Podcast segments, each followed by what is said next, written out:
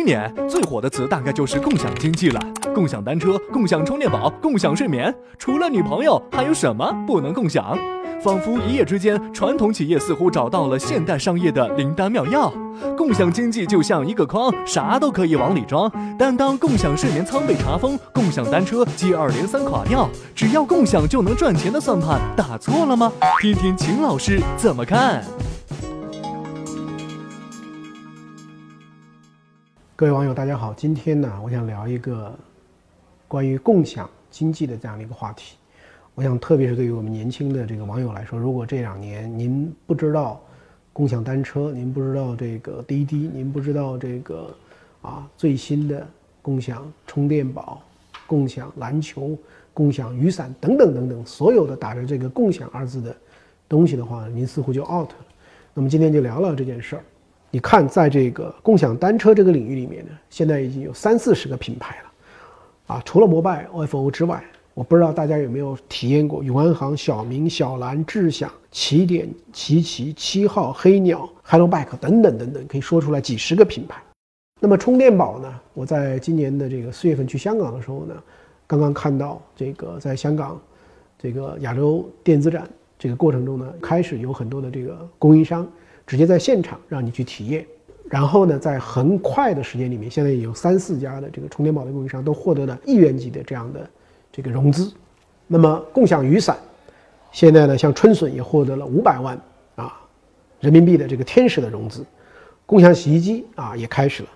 那么共享篮球、共享按摩椅等等等等都开始。那么其实呢，我们要回到根本的话，我觉得共享背后的商业模式到底是什么？很多人说这就是都是资本惹的祸，很多人说这都是阿里和腾讯在背后为了。提升这个支付的这种活跃度和频率，而他们纷纷这个出手，然后呢，来点燃了这样的一把这个干柴烈火。那么到底是不是这样呢？其实我觉得，如果大家能够平心静气的去思考呢，其实共享这样的一种模式呢，是非常非常普遍的。像我们到这个国外的这个大学，基本上一个楼里就是放在那里一个公共的这个洗衣机，大家进去呢就把你的这个衣服倒进去，然后。可能是这个一个 quarter 或者两个 quarter，就是二十五美分或者五十美分去洗，在某种意义上就是大家去共享它的使用权。那这个东西呢，从另外一个意义上呢，其实相当于是服务性产品的一种消费。事实上是你提供了一个服务，那么我去花钱买了这样一个服务，所以从这个意义上来讲，它并不新鲜。它的商业模式的本质，其实可以去看，最终。成本跟收益之间的关系就可以计算出来，比如说一个洗衣机，它有一个价格，它有一个最后这个折旧期。那么在这个时间里面，如果大家投进去的这个 quarter 最后的这个这个钱，要比它的整个的这个价格和它的这个折旧能够远远的胜过，那么这个本身就是一个赚钱的行为。那么现在就说一说这个目前特别特别火爆的啊共享单车，有很多人对这个事情呢非常非常不看好。啊，包括我的这个好朋友啊，吴晓波老师，认为这是一个冷笑话。那么我就这个问题呢，也专门跟摩拜的联合创始人，也是摩拜的 CEO 啊，王晓峰，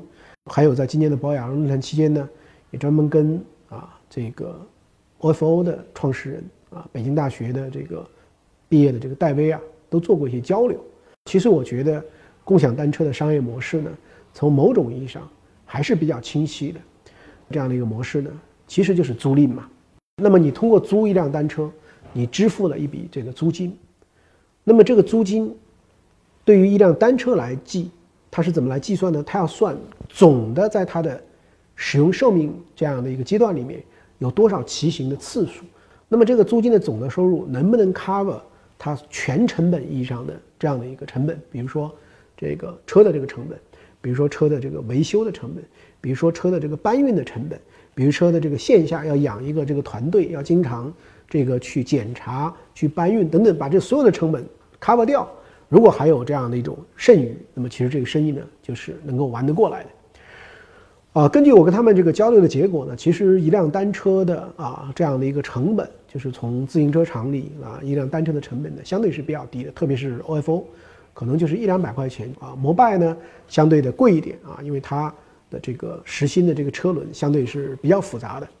那么这样的一个成本，我们可以去想，一天有多少人骑行？一般的话呢，大概可能快的话，可能几个月的时间里面，这种总的骑行的这种租金的费用呢，就已经超过了这个车的这个成本。那同时呢，像我当时也专门下载了这个 OFO 啊，我是要这个充值进去九十九块钱的。那么一辆单车在骑行的时候只为一个人所用，但是一辆单车上所交纳的这样的一个保证金啊，这样的一个押金，可能是有十个八个人。那换言之说，这个十个八个人所交纳的这样一笔费用呢，在某种意义上，对于这个公司来讲呢，它就是可以沉淀在一个资金池里。因此呢，我想对于共享单车来讲，其实它就有三种商业的这样一种模式和收费的可能。第一是利用大家沉淀在里面的这个资金，是可以做很多的这个资金的运用。如果一辆车上面积聚了两千块钱的资金，如果两千块钱的资金按照一年百分之六左右的这样的一种啊投资的这个回报，那可能一年的这个收益呢，应该就有一百二十块钱。一百二十块钱买一个简单的单车，其实已经可以去买到了。那所以我觉得这个资金的运用肯定是可以带来一部分的这个收益的。那第二个呢，就是我们刚才讲的这个。啊，骑行啊，可能一块钱，可能这个呃五毛钱，但无论如何，这本身就是一种租金的收入。那么第三种呢，就是现在啊，摩拜已经开始了，通过利用它积累的这个数据，然后把这些数据呢做一些生态的这种构建和分享，然后利用我们的数据呢去做更多的这个关联服务。所以我想这个很简单的说呢，这个商业模式其实听起来啊是可以成立的。那么。为什么目前这些共享单车呢都在亏钱的这样的一个阶段呢？其实是因为目前还处于比较大规模的在铺货的这样的一个阶段，而且也有很多的这个线下的东西呢是要交学费的，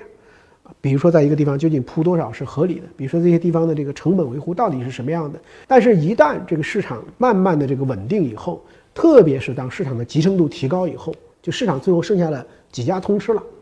那么几家通吃以后，市场在价格上它就有更多的话语权。所以在那个时候呢，就不会像现在这样子简单的都是免费或者越便宜越好。到时候我相信它一定会有一个比较合理的这样的一种收入。那这样的话呢，共享单车呢，我并不认为啊是一个这个冷笑话。我认为共享单车呢，其实这个商业模式本身是这个成立的。那么为什么现在这个共享单车呢，还是有很多很多人的这种诟病呢？我觉得这里面的这个具体的问题呢，可能是相对比较复杂的。比如说，我从我自己的这个观察和体验来讲呢，我觉得现在这个共享单车呢，的的确确啊旱涝不均，有些这个地方呢的的确确是放的太多了。那么其实对于这个整个公共空间的这个占用，就变成了一个问题。所以呢，现在很多的这个城市呢，对于这方面采取了一定的这个限制。第二个呢，我觉得共享单车也是全社会某种意义上的一个文明程度的一个缩影。啊，我今天来录节目之前，就在我们家的这个小区外面还看到了两辆这个 OFO，而这个 OFO 的这个整个的这个轮胎是被刀给捅破，而且是已经拉出来了，可以看到里面的这个这个铁圈。那我觉得在某种意义上，这其实是整个的一个啊，是整个的一个文明程度的这样的一个问题。那么还有一个呢，我觉得对于共享单车来讲是非常重要的问题呢，就是所谓数据应用和数据挖掘的问题。那很多的共享单车的这个经营者呢，都觉得说，共享单车里面的骑行的各种各样的这个数据、地点的各种各样的数据，可以为这个很多其他的这个业务所使用。根据我的观察，其实共享单车里面的这个数据呢，类型是比较单调的。它能够从里面所看到的，只是说几个主要的这个骑行点之间的一个连接。共享单车这样的一种模式，跟我们每个人都在用的这个手机是完全不一样的。手机。把我们日常所有的行为都集成在上面，而且它实时的把这些这个数据呢，是可以被我们的 APP 的这个供应商去及时的这个捕捉的。但是像共享单车这样的数据呢，我觉得它不是啊高频的数据，它是非常稀疏的啊固定的，而且是重复的这样的一种数据。那么这样的数据究竟能不能挖掘出很大的价值啊？我是表示很大的这个怀疑。那么至于说像共享充电宝、共享雨伞、共享篮球、共享等等等等。我觉得呢，给我的这个感觉呢，我觉得要想去变成一个持续的、可靠的商业模式呢，我觉得就更难了。其实我们来看整个的这个互联网的发展，其实是非常有意思的一件事儿，就是今天在互联网世界里面，控制了这个市场，而且利润非常丰厚的这些公司，他们的商业模式呢，其实都是在很早的时候就已经建立了。而这样的一些公司现在呢，是赚的啊盘满钵满的。但是后来的到了二零一零年以后的这一波的这个公司，虽然有很强的这样一个成长，那包括很多的这个啊所谓 O2O 的这样的很多的这个服务啊，比如说外卖啦，啊类似这样的服务，那么他们的估值膨胀的很快，但事实上到今天为止呢，挣钱还是非常非常有压力的。那么最后呢，就到了这两年的这个共享经济，那么他们的膨胀速度呢，似乎是更快的，但是呢，谈到盈利这件事儿，也给人的感觉呢是遥遥无期。所以我经常觉得，互联网的应用似乎是出现了一种很奇特的一种漏斗效应。离我们越远越久的那些公司，其实他们挣钱的能力是越强的；而越往后的这些公司，虽然从增长曲线上很快，但是他们什么时候能够挣到钱，似乎我们到今天为止呢还看不清楚这样的一个模式。所以我相信这些年轻的创业者，尽管可能今天已经创出了一个独角兽的公司，但是这样的商业模式能不能真正的长治久安，我觉得他们自己内心里面呢。可能也未必这个有底，那么反而是最后呢，我想提一个自己的这个建议，因为我觉得经常去朋友家里呢，会发现，比如说他们家的这个花园特别好，而且我们在有些这个小区里去看，每一家的这个花园都有自己独特的一些魅力，每一家的这个装修呢也特别特别的这个有意思。其实我觉得在很多的这个社区里面，如果用一种共享的方式，让家庭与家庭之间彼此。去分享对方的装修、对方的花园，甚至对方的这个做的这样一种餐饮，我想就其实可以让一个家庭去体验了更多个家庭的这个生活。就是我今天可能在这里这个享受一下这个阳光，明天我去到那个地方享受一下阳光。所以从这个意义上来讲，我想我们每一个人其实对于共享，我们都是非常渴望的。我们都希望在不占有。不拥有，其实我们也没有那么多的支付能力的情况下，我们也能够通过一个简单的方法去做更好、更多的这样一种体验。所以，共享经济的前途，我觉得是啊光明的，因为它符合我们人类的一种本性。但是，具体到某一种共享的产品、某一种共享的服务，究竟能不能成立，我觉得一定要回到它本质的这个商业的模式，以及成本跟收益之间的这个能不能在这之间构造成一个。可循环的一个生意，那这方面呢就要具体问题具体分析了。去年恒大第二次获得足球超级杯的时候，恒大老总许家印现场神秘失踪，原来他是去扶贫了。在中国，不懂政治的企业家不是合格的管理者，像许家印这样关心国事、参与政治的企业家越来越多了。那么问题来了。企业家们为什么都争先去扶贫呢？扶贫能给他们带来什么？背后又隐藏着什么商业秘密？秦老师马上为你揭晓答案。好，各位禽兽朋友圈的朋友，大家好。那今天这一个小小的环节呢，我想聊一个话题啊，叫做讲政治啊。我今天讲政治呢，我是从一个商业的这个角度来讲，就是说我们的企业家，你也要非常非常关心我们政治的这样的一个走向。大家如果最近关心中国的啊整个我们的政治发展的话，会发现有一个特别重要的事情，就是精准的扶贫啊。我有一个这个啊老乡，也是今天中国房地产里面的啊领头的这个企业之一了，就是这个恒大。恒大是从二零一五年呢，在全国扶贫工作会议啊刚刚结束以后呢，他就开始扶贫。到哪扶贫呢？到贵州一个地方叫毕节。那么毕节呢，其中有一个地方叫大方。所以呢，最早是在这个大方进行扶贫，捐了三十亿。特别重要的是，他派了好几百人去那里，然后呢，把大方县的逐户做了很多的调查，看每一个家庭的资产的情况，每个家庭的各种各样的习惯，以及每个家庭能干什么，然后呢。用多种的方法啊，比如说有些是用盖大棚的方法，因为那个地方是高山啊，是相对比较有机的环境，所以有大量的生产出来的这个蔬菜啊，然后又把下游的很多的这个啊零售的企业给引进来，所以那里的这个西红柿、黄瓜等等卖到深圳，可能就几十块钱一斤了。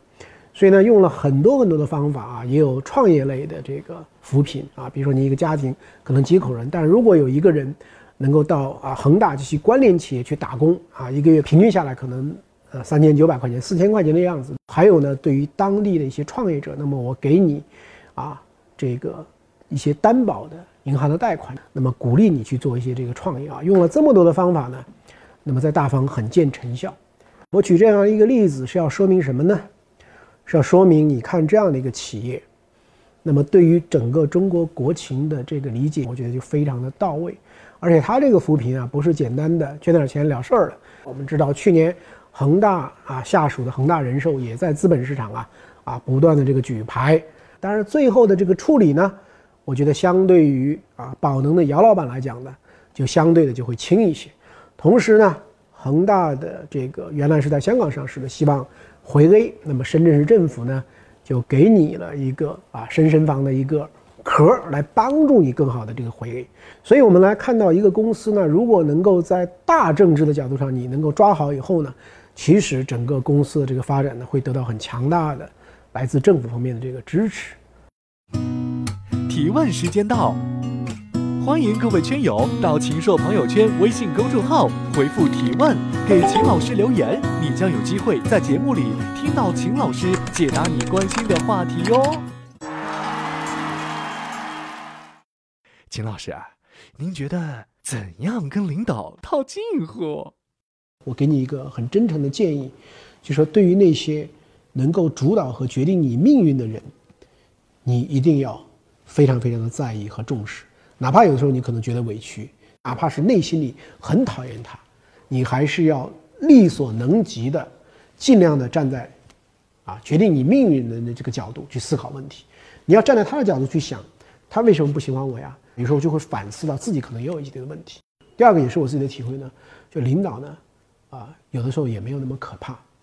就说我们当年呢做这个媒体的时候呢，有的时候啊，比如说也这个挨批评啊，也有检讨啊，有的时候要去找领导啊。那些领导我们从来也没见过，我们也是惴惴不安呐。因为我自己比较喜欢爱读书，那么有的时候跟领导在聊天的时候呢，往往会旁征博引啊，所谓。那么领导会觉得，哎，这个小伙子还比较喜欢读书。我记得当时有一个领导，我跟他讲我说，看了这个托克尔写的《论美国的民主》。那么这领导说，那你有没有看过《旧制度与大革命》啊？哎呀，我说。这个知道托克维尔写过这本书，但是具体的内容还没看过。那领导就开始发挥了，跟你讲这本书是什么什么样的内容，就是你不知不觉中是投其所好了。那么领导呢，他自然就就就感觉这个好了。创业初期如何赢得投资人的青睐？要回到常识的问题。假定说你是一个资金供应方，你会不会把钱给他？我觉得这样换一种思维呢，就很容易来理解。你会把钱给一些什么样的人？我想，第一类的，